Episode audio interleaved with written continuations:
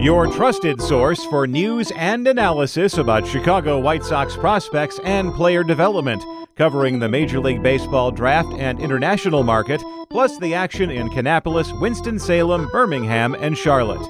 This is the Future Sox Podcast with your hosts, Mike Rankin and James Fox.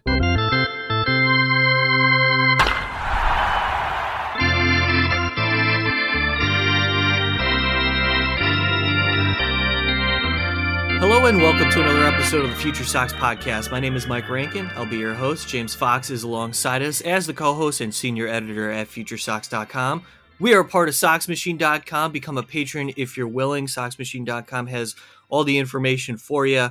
Really helps us out, and we're looking for big things ahead in 2023. Part of that is a brand new contributor that we're excited to announce. We made the announcement on Twitter about a month and a half, maybe two months ago. But Jeff Feyerer is now part of our team, and we're super excited to welcome on this episode of the podcast. If you're familiar with Jeff Feyerer's name, it's probably because you've been reading his stuff at Irish Wire, focusing on Notre Dame athletics, and now he's part of Future Sox. So, James, let's kick it off with Jeff.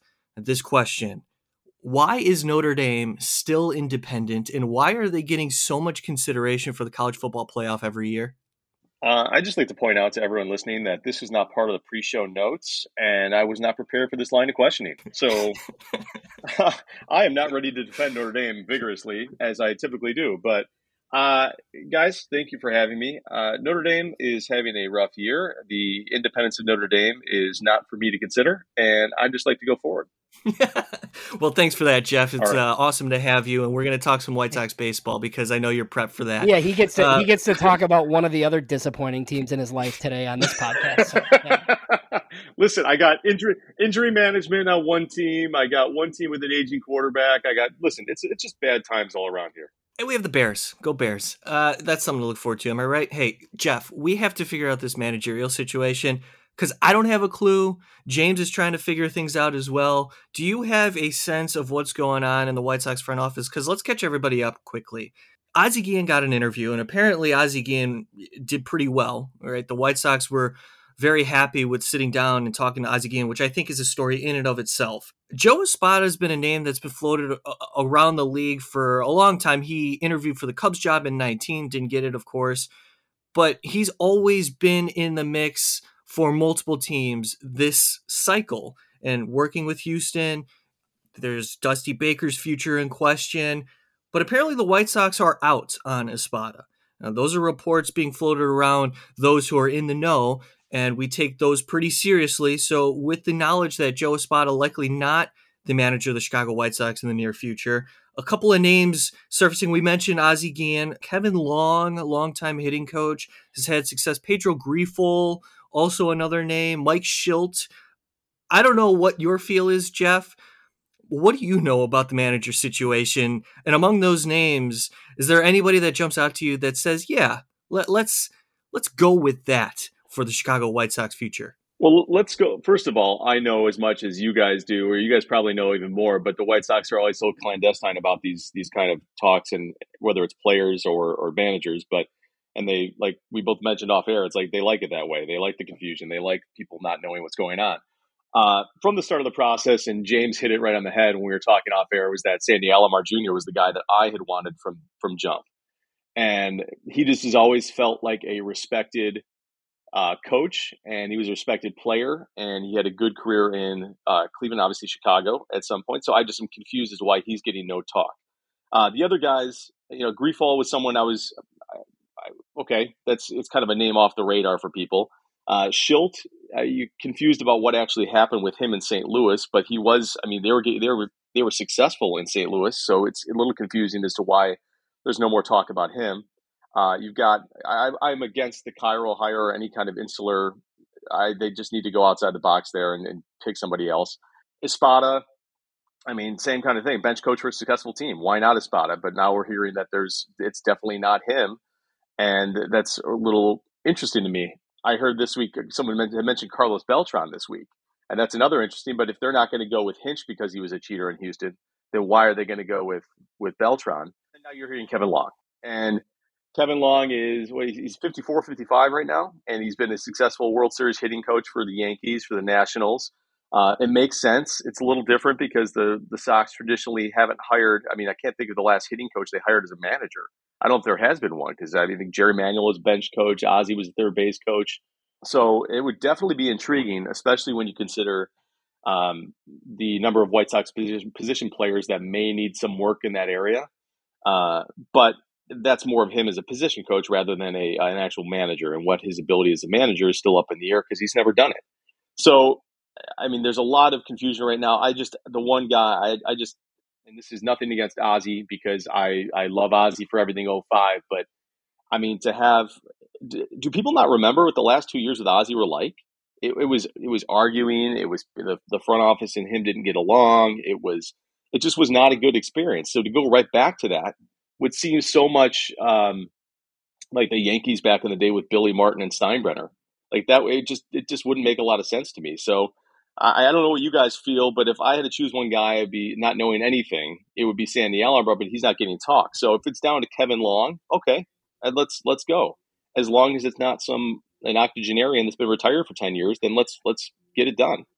Yeah, one, I mean, one of my big things with this was Jeff, and you said it. Like, I, I, just like didn't want another insular hire. So if they, yeah, you know, if they pull like you know somebody's AAA manager that I've never heard of that like blew them away, like fine, mm-hmm. that's better than like Jim Thome or something. Obviously, you know, the one like the Mike Shildt thing, like if like we haven't really heard him right, but if we if it was him, like it could work, but I would fear that it's La Russa influenced. Mm-hmm. So like, yeah, like Sandy was fine. Like, you know, Espada was my guy, and that's like not happening after Scott Merkin said it and Dan Bernstein has said it. So if this is Kevin Long, I think it's really interesting. Um, like the hitting coach to manager thing hasn't really worked that much, like in the history of the game, but he's the right type of guy for what they're what their need to do I feel it? I feel like the single biggest issue is they don't hit for enough power.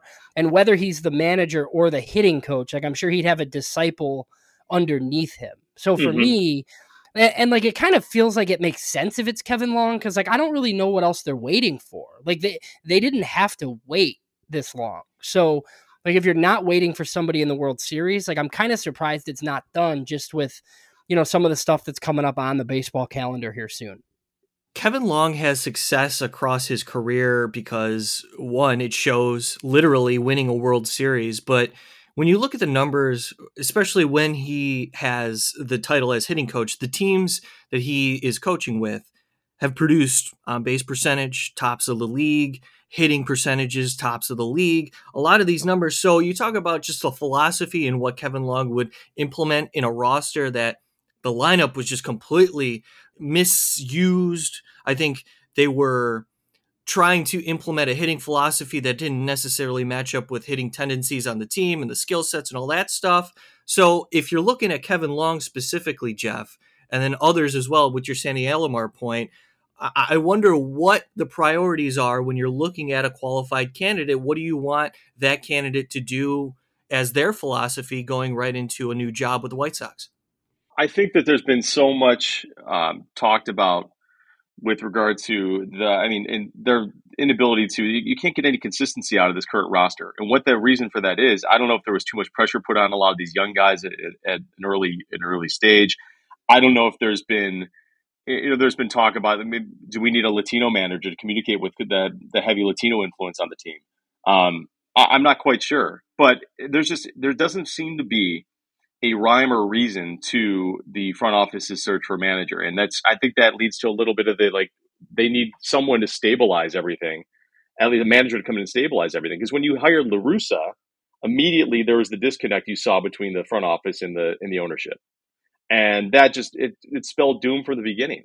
So not to say that, to, not to make too much of this managerial hire and that it needs to be some kind of like stabilizing force, but it kind of needs to be because right now, if they don't have something, someone that comes in there and calms the waters and lets these guys perform it to the to their actual ability, and what we've seen at points over the last two to three years, well, then you're getting to the point where you need to make a decision about the direction of the team and what whether or not they need to keep going as is or they need to burn they need to you know take some of it apart and that's unfortunate considering we've all been building to this point or the Sox have been building to this point for the last four or five years.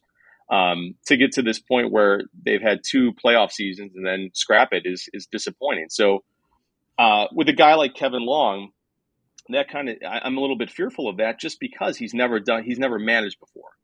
And to say you're you're taking a team that's had two playoff runs in the last three years, and then you're also looking for them to get right back there with with a guy that hasn't managed before, well then that's I, I don't know.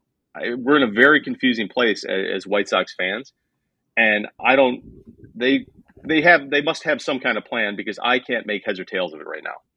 So James, let me ask you this question: When it comes to those in charge. We know that it's Jerry's call. However, he, in this situation, has to work with Rick and others who are trying to make this hire, although we all default to this is Jerry's call.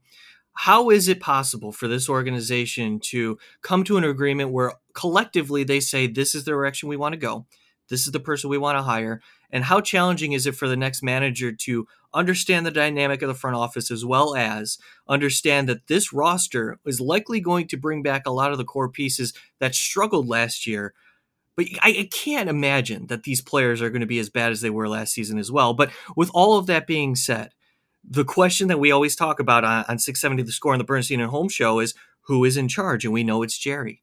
Yeah, so I mean, it's like ultimately Jerry, but Jerry doesn't do like all the other steps, right? Like I've always said, like on this podcast, like when he hijacked the process last time and hired Tony La Russa, then like you know Jerry should get on the phone and make trade calls and like start doing the other stuff too, right? But he he he like doesn't. That that's why this whole thing is insane. So I truly have heard that like this interview committee is is Rick Hahn, Chris Getz, and Jeremy Haber. Like th- those are the people that are doing the interviews. Now, can they hire hmm. somebody without Jerry saying like thumbs up, thumbs down? Like my guess is no. So that's where this gets difficult. I don't know how much uh, like how involved Kenny even is, but I mean, I, have heard from multiple people very close that you know uh, supposedly it's a Rick Hahn hire, which is why I've kind of said if it ends up being Ozzie, you know, it kind of looks like the same thing as last time. So I I don't know. I mean, it's it's very hard because like Jeff brought it up with the, the you know, I think you need a Spanish speaker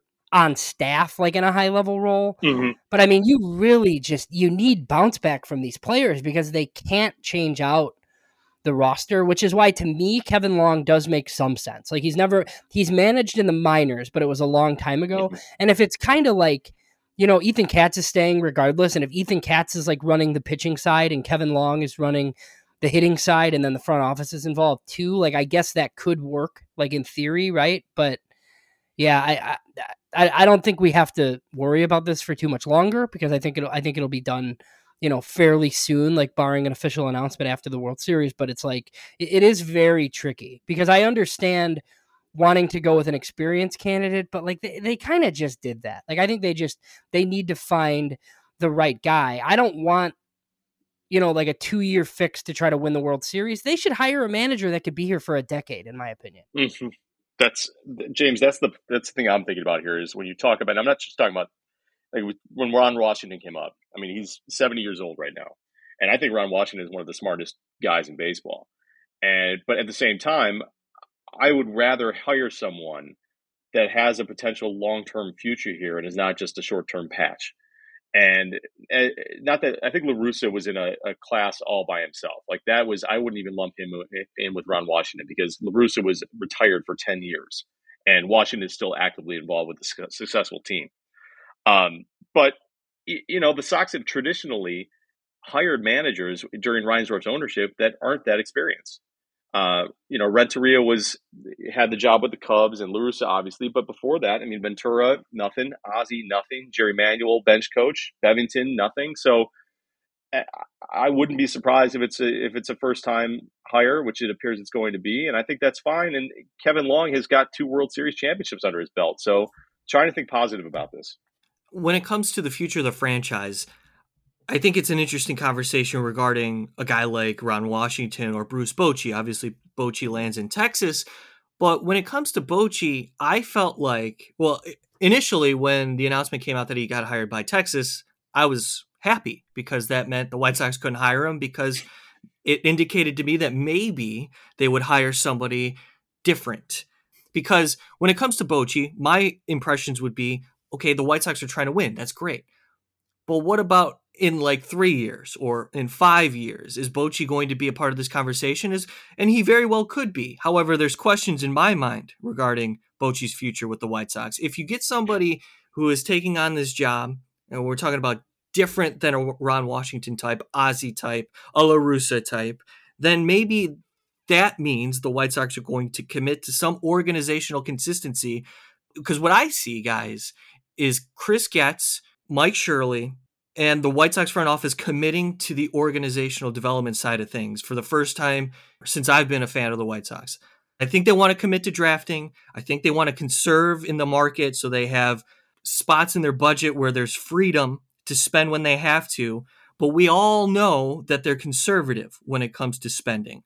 So that continues to lead me to believe that they're going to commit to their minor league system. And that's where I want to take this conversation, guys, because when it comes to the future of the Chicago White Sox, they've grown over the last three years within the organization. They're making savvy signings in the uh, international market. They're drafting high school players in the first round, which is great.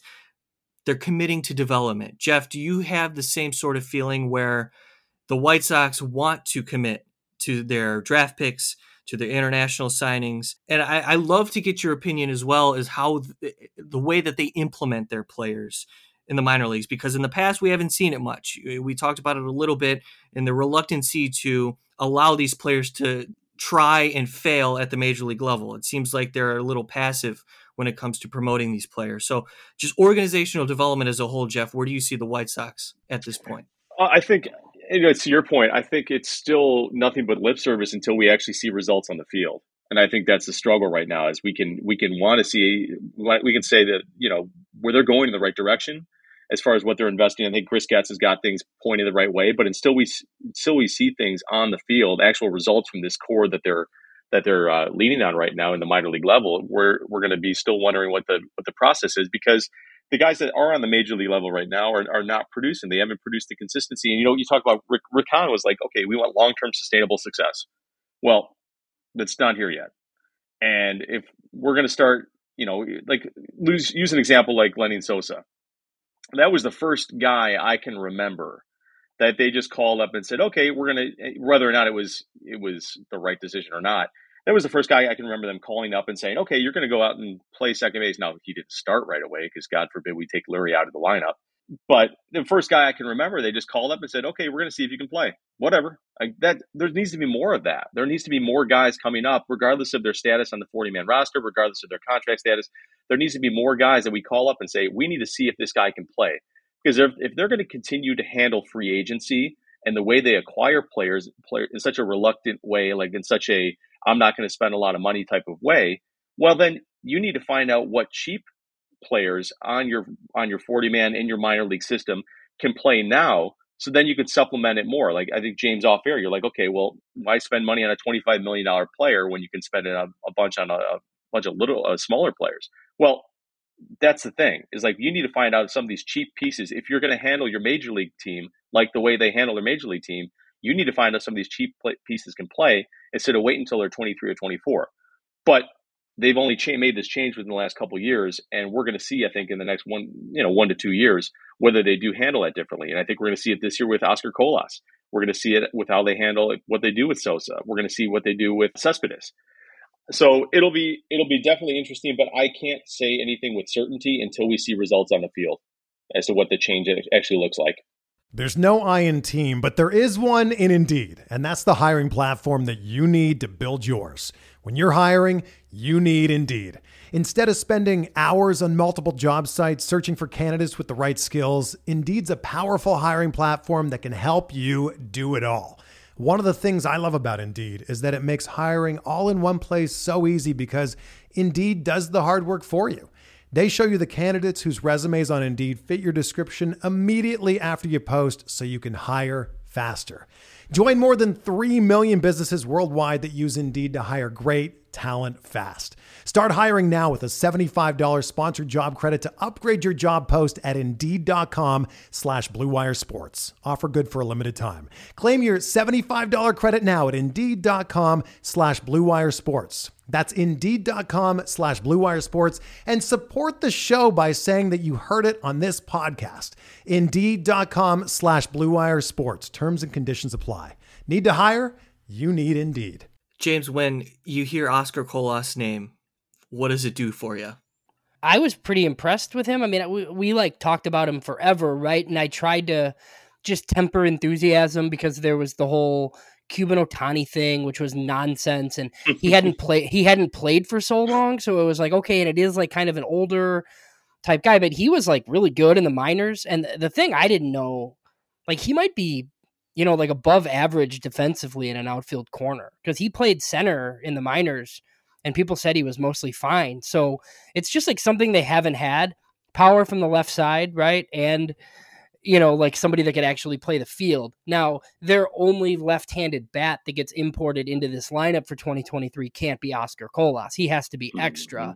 Mm-hmm. Um, so yes, they should still sign someone. Whether you know, like you know, Brandon Nimmo is probably not going to happen, right? But you know, somebody. They, I would get a left-handed bat um, and add Oscar Colas. So then you have two left-handed hitting outfielders. I mean, they just they need left-handed hitting bats everywhere. So yes, we will see Oscar Colas.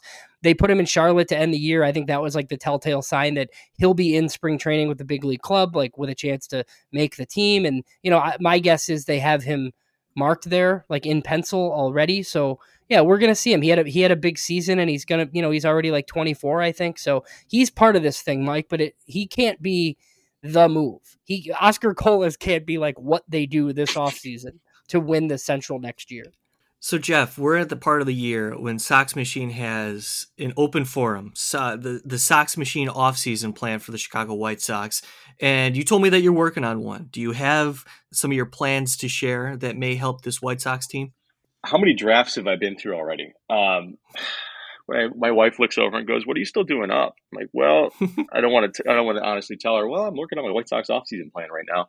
Uh, everything revolves in that plan is you know what James just said about Colas plus another left-handed bat. I'm I'm already penciling in Colas into right field. Yeah. Left field, I'm not re-signing Abreu because I think they need to figure out what's going on with Vaughn and put him in his actual position for the first time in his career. Uh, I, they need to hire an actual left fielder I said sign on an actual left fielder as opposed to sticking to first baseman in the outfield or Eloy. Second base, and then a left-handed starting pitcher. Like those are the three things I'm looking at, and whether they deal from. I know that Josh Nelson just posted a, a plan where he's trading Hendriks, which I, I totally get because they're going to have a lot of uh, money in that bullpen again, which I don't think you can do. And then we all called it last offseason. Why are you spending money on Joe Kelly and Kendall Graveman? We've got holes everywhere else on the roster. So my focus right now, when I'm putting it together, will be another corner outfielder. It will be a second baseman, whether that's a uh, a cheap option, because I'd rather them invest money in an actual outfielder than a second base if we're prioritizing those two. And then I also think they need to get a left-handed starting pitcher.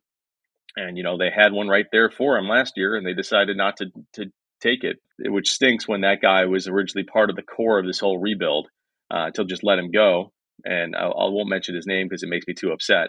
But that that will be the core of what I'm trying to put together, and I'm hoping to have that out tomorrow uh, up on Sox Machine. So let me uh, let me give some draft number five, and we'll I'll send it over yeah. to you guys. It's fr- it's an it's an incredibly frustrating thing that I do voluntarily, which is insane mm-hmm. because I can. And Mike, when I texted you the other day, I was I can't believe you don't do one because.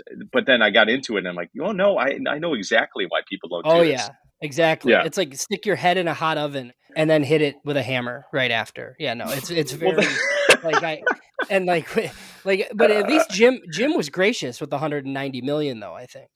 Oh, absolutely. Absolutely. And you know, the the bad thing is, you know, you put something out there that like I called 2 years ago for a Lance Lynn trade. I got I literally got that right. It wasn't the right pieces, but I got that right. But then I think I called for a sign a re-signing of James McCann and a signing of Jackie Bradley Jr. And I mean, the number of things I've I've just gotten totally wrong.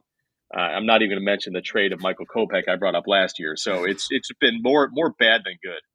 Well, you know what it is, Jeff. It's your your opinion is formed as a result of the stupid ass White Sox and their decision making over the last handful of years. I mean, we can't help but think, or at least try to see through the lens of the White Sox when we're making these decisions. Well, that's what makes the things hard because you have to think. Yeah, you have to like think like them when you're doing it, and it's very hard to do. I was going to say that you guys like associate you try and associate yourself with smart White Sox fans or people you you say are Sox White Sox fans, smart White Sox fans like you two or or people you talk to online, like uh, you know Josh and people I haven't met but you've talked to online, P. Knowles, um, Josh Nelson. Uh, but you think that by associating with smart White Sox fans, that you would get all the White Sox crap out of your head, and it just doesn't. It's too it's too rooted in everything that you're just you're conditioned to think that this is how the White Sox operate. So then it screws up your line of thinking. I think that's what makes Sox fans special, though. We have like this mind meld across the board of under just understanding how the White Sox operate. James, did you uh, put any thought into this? No, not yet. I mean, I might like I've I've I've never I've never done one. Um, and now that the high school football season's over for me, like you know, i will I'll have some time and uh, um, but I don't know. For me, it's always weird like not doing it like i need to see the qualifying offer decisions usually like before mm. i even like start to think about like you know like i, I can kind of project it but i just like kind of know want to know like what's in front of me right because even there's going to be some non-tenders that that could make sense and like once you start getting into the weeds it's like very difficult to do i just i've always kind of felt like it's early but it's what it's what they do and they're very successful um like doing these plans. So, and it's also like I just I don't know. Uh, it it's very very difficult, and there can, there could be some some tough decisions made. I'm curious to read some of them because some of them will just be like I feel like they're just going to get rid of the whole team, which probably won't happen. But there's there's probably some people that are angry enough. One thing, Jeff, that you mentioned though, you know, if it's second base or right field, right? Like I agree with you. Like it mm-hmm. might be Oscar Colas in right field, but they still need an outfielder. And whether AJ Pollock comes back or not, like he needs a platoon partner.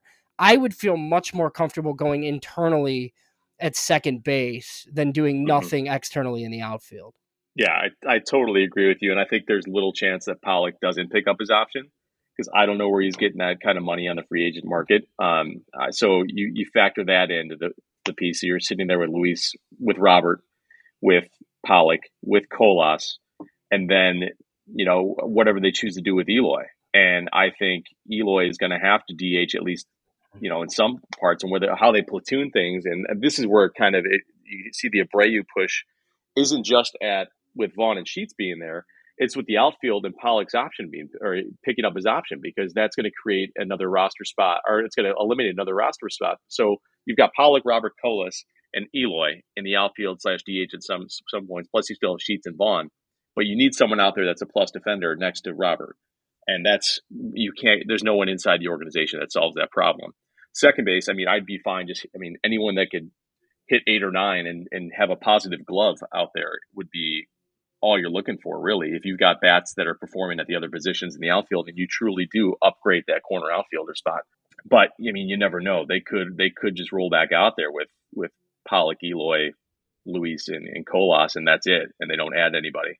Yeah, because even even if it's like Tyler Naquin or so, you know what I mean? Like they mm-hmm. they just I think like the Adam Engel replacement has to be a lefty that can hit righties. And then that doesn't even consider Oscar Colas. Like even if it is cheaper, right? Like we've talked about Joc Pederson for years. Like maybe that's not the guy, but like a guy like that that can face right-handers, they absolutely have to add because I don't I don't think Engel will be back or should be back. No. So that that does open you know one spot for that type of guy that hits left-handed. That's that's at least the way that I'm thinking currently. James, let me ask you this. Rick Hahn mentioned that you know you can't throw money at the problem. We're going to get creative in trade talks. What outside of obviously Andrew Vaughn do the White Sox have as a position of strength within the organization that they could deal from and ideally bring back some major league ready talent? Yeah, I mean, like I guess you could trade relievers potentially, just because they're they're so like fungible anyway. Like that's the thing that like to me, it's a Jerry Reinsdorf owned team, so it's like never gonna happen. But like it should be the opposite. They should throw money at the problem. Like that's like exactly how they should fix this. They should spend more and spend over their mistakes and then just, you know, at least for this next year, right? Because then you're going to have to kind of pivot anyway. But I mean, if that's true, like a lot of these guys don't have much value anyway. Like we could sit here on a podcast and say, like, oh, trade Grandal and Moncada. Well, then you need to replace those left handed bats in the lineup and you need to find somebody to like take those guys without you eating all the money, which isn't going to happen. So, like, I guess I'd ask you, like, the both of you, who are even like the guys with value? Like, you could save 10 million on Lucas Giolito and get something for him. You could trade Liam Hendriks if you want, but then you'd have no closer. You know, like, you could get really crazy and trade Tim Anderson. I just like th- those are the guys, though. Like, I, I don't really, I, just like don't really know how the shakeup would even be orchestrated. Yeah, I mean, you you look at Hendriks and Graveman both. I, do, does a team see Kendall Graveman as a potential closer because you get him at eight million dollars? Um, Hendriks at fourteen point three or whatever he's at right now is could be potentially below market value, and you have one of these contending teams that could trade for a closer, or trade for him. But other than that, I at this point I don't even think you deal at why why deal Giolito when you're dealing at the bottom of his value. I, I don't understand that. Like, there's not many guys in this roster because of the way they performed last year that are even close to their perceived value. So you'd be trading, uh, you know, even Tim Anderson, who was hurt for most of last year. Like, you're not going to get the what you value, what your the appropriate value is for Tim Anderson based on what he did last year. None of these guys are real. Even even Robert, who's when he's healthy, is probably your most valuable trade chip on the entire roster. But he isn't proving yet he can stay healthy. So really, there's little to nothing on this roster, not to seem too doom and gloom, little to nothing on this roster that's going to give you appropriate value or, or plug as many holes as it would be like Graveman or Hendriks are the only two that I would even perceive. And that you could t- you could conceivably do that if you're coming back next year uh, the bullpen with. I think you absolutely pick up Lopez's. You, uh, I think you get Lopez back.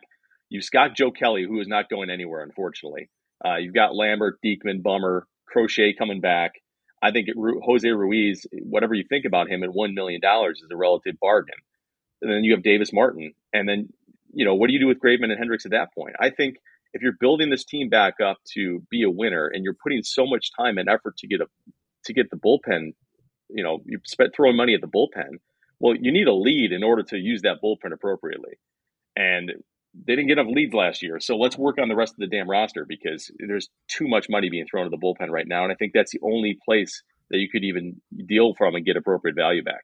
Yeah, sounds like more of the same. A lot of the same names returning, just based on because uh, you make a great point, Jeff. It's the White Sox may value a player a certain way, but if the market disagrees, then the White Sox can't move it. It just wouldn't make any sense. And I asked the question to you, the listener, as well. Email us at futuresox at gmail.com if you have any answers about just positional strengths that the White Sox have within their organization that could allow them to move some of these players, whether it's the players at the big league level or some of the guys in the minors that the White Sox like in the top 15 prospect range. Go to uh, SoxMachine.com and search Future Sox Top 30 for our um, postseason top 30 list to get a little bit more feel but I asked the question, guys, because it you know that's what Rick Hahn said he wanted to do. But okay, so then who are you going to trade? I like what you said about Lucas Giolito.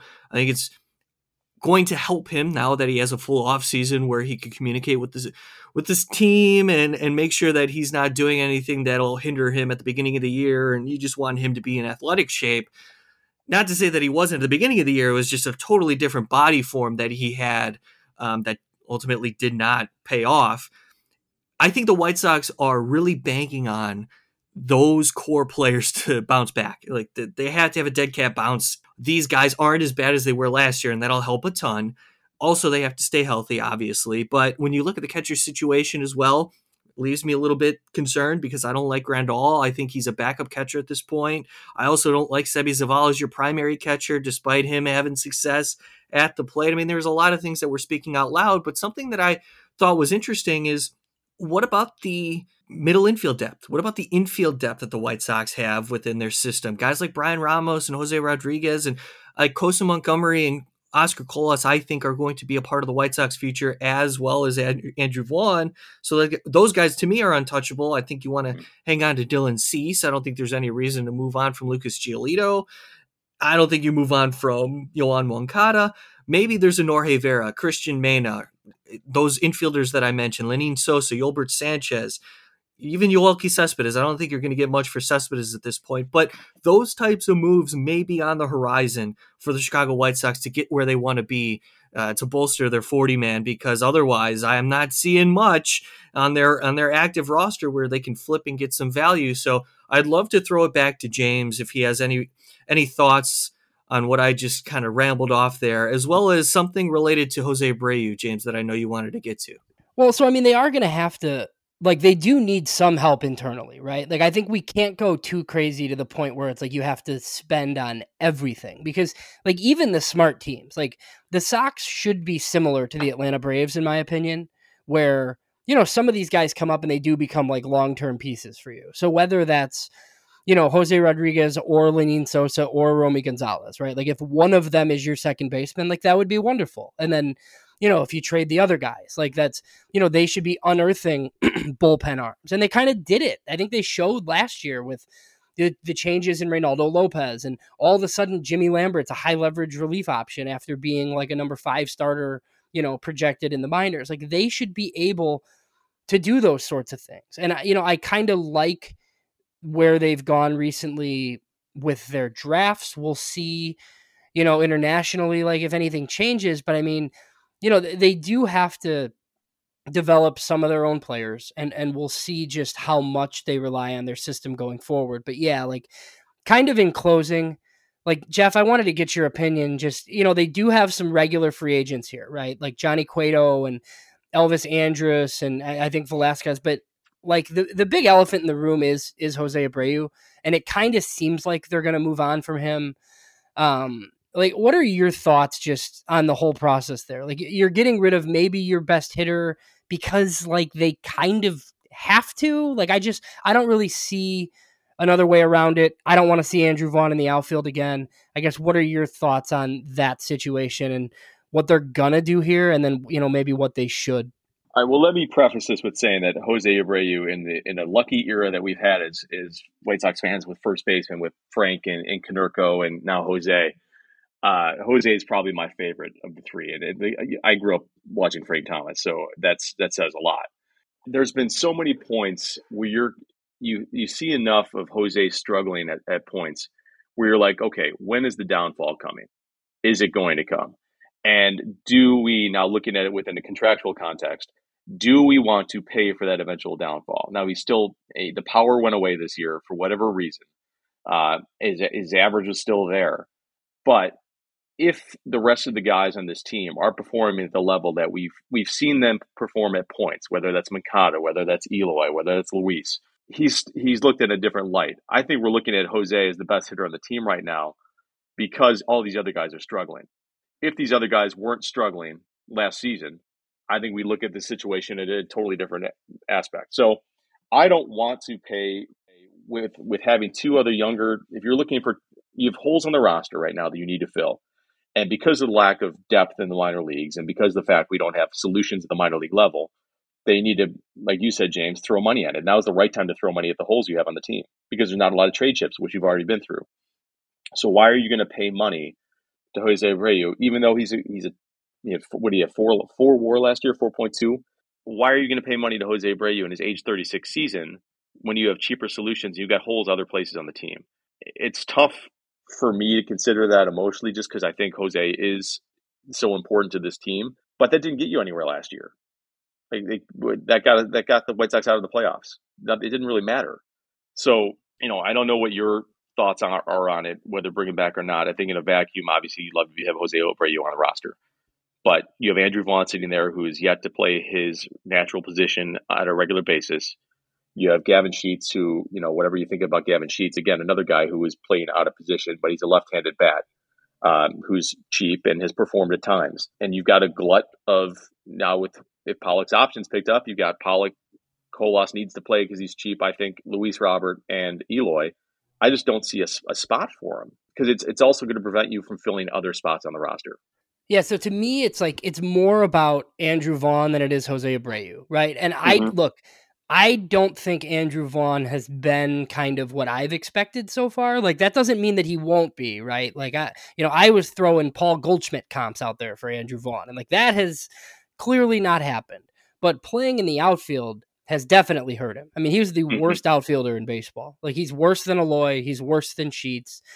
So for me, it's just it's an either or for me. And I think me and Mike even have differed a little bit on this. And it's mostly because I do not trust the White Sox. Like Andrew Vaughn cannot play in the outfield anymore. So if you're deciding that you're going to bring Jose Abreu back and he's going to retire for you, then then they have to get rid of Andrew Vaughn. And like I I don't really like that idea, but like I just like don't see a way that they can coexist on this roster. And you know, I've gotten the pushback like, "Oh, first base DH for both of them," but we know that that's not going to happen.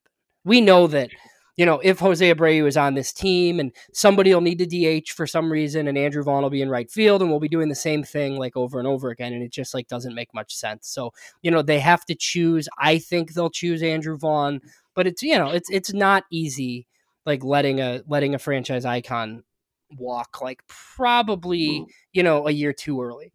Well, a couple things. What you brought up, James. I don't think you're Paul Goldschmidt comp is is far off. I'm going to be I'm to be crazy, and this is a recorded session, so I don't think it's far off.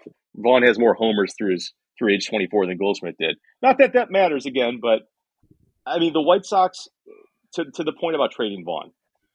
The White Sox were so short sighted because they essentially devalued two of their young assets in Vaughn and Sheets by playing them out of position position. So whatever you I mean, there are people that are going to be able to read through that and say, okay, we're willing to take a shot on Andrew Vaughn. He hasn't been playing in his normal position. We'll put him at first base. We still think there's value there.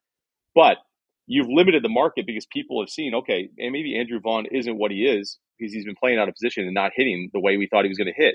So right there, you've got two guys that could be trade assets that were devalued last year by playing out of, out of position. So it's just a total mismanagement of guys that could be assets. So you're, and really, this is all about being able to accumulate assets, then estimate where your team's going to be, and then decide where you're going to deal from. And because of the way they've mismanaged some of these situations, it's limited what they can do. And I don't know uh, if you ever, you're not going to get what you think for Andrew Vaughn on the open market right now because he's been playing, to your point, James, he's been playing out of position and you haven't probably seen him. Like there, I think there is a mindset thing to playing the position that you, you played when you were successful. And he hasn't been able to do that yet. And as long as Jose is there, it's not going to happen. I think there's so much to the Andrew Vaughn conversation because been talking about it on the podcast since they drafted him. I think this is going to be their best hitter, and he's getting close to 1,500 plate appearances. That's sort of where I base my projection. I said once he gets to that number, you'll mm. start to see the consistency start to develop. There were issues in his game last year that were very apparent, and especially in the outfield, we we covered it ad nauseum. It, it just craters his worth. And I think if he fixes a few things at the plate in terms of his approach, you know, take a little bit more walks, you want to see him get on base more, and obviously split the gaps at a more consistent rate. You want to see the OPS get up higher and the OPS plus increase. But I think Andrew Vaughn is just an elite hitter, and he's got the approach that suggests as such. So I, I'm a fan of the way that the White Sox are at least to this point, valuing Andrew Vaughn for what he is, because obviously they know more than anybody else the type of person and player that he could become or, and is at this point. It's just a matter of everybody else on the roster. You want more flexibility with some of your position players as opposed to just a one trick pony playing out of position. It's killed them, and it's been a massive reason why this has been a failure outside of the whole Tony La Russa thing. So lots of optimism to leave you with the listener here on the Future Sox podcast. That's what we do. Jeff, this has been awesome. Please come back. We're going to have you on the podcast, whether you like it or not, uh, sometime in the near future. And we're looking forward to all that you contribute for us at Future Sox and SoxMachine.com. Glad to have you as a part of our team. Fellas, thanks for having me. This was an absolute blast, even though it was pretty depressing. But anytime we get to talk base, anytime we get to talk baseball while the leaves are, are dying and it's wintertime, it's a it's a good thing. Yeah, it, it really this is the best part of the year, especially when the White Sox are in the mix. Um, you know, we could take them as serious contenders, whether they are or aren't. I think at this point they are because, uh, boy, what if, if they're not, then we have some serious issues. Lots to cover on the Future Sox podcast moving forward. Hopefully, the White Sox didn't announce a manager by the time you're listening to this podcast, so it makes us sound even better than we are. So when we when we talk to you next time on Tuesday, we release our podcast every Tuesday. You can subscribe to us anywhere you get your podcast Megaphone, iTunes, Spotify. We have so much more on tap for you. The offseason plans are coming. We have non tender deadlines on its way. The 40 man roster is going to be shuffled up, which we expect to be done. And the White Sox are just going to have to show us. And they're going to have to make us believe in them again because they really haven't given us any reason to being in the offseason of 2020. For James Fox, the senior editor at Future Sox, and Jeff Feyerer. My name is Mike Rankin. Thanks so much for tuning into this episode of the Future Sox podcast. We'll talk to you all next Tuesday.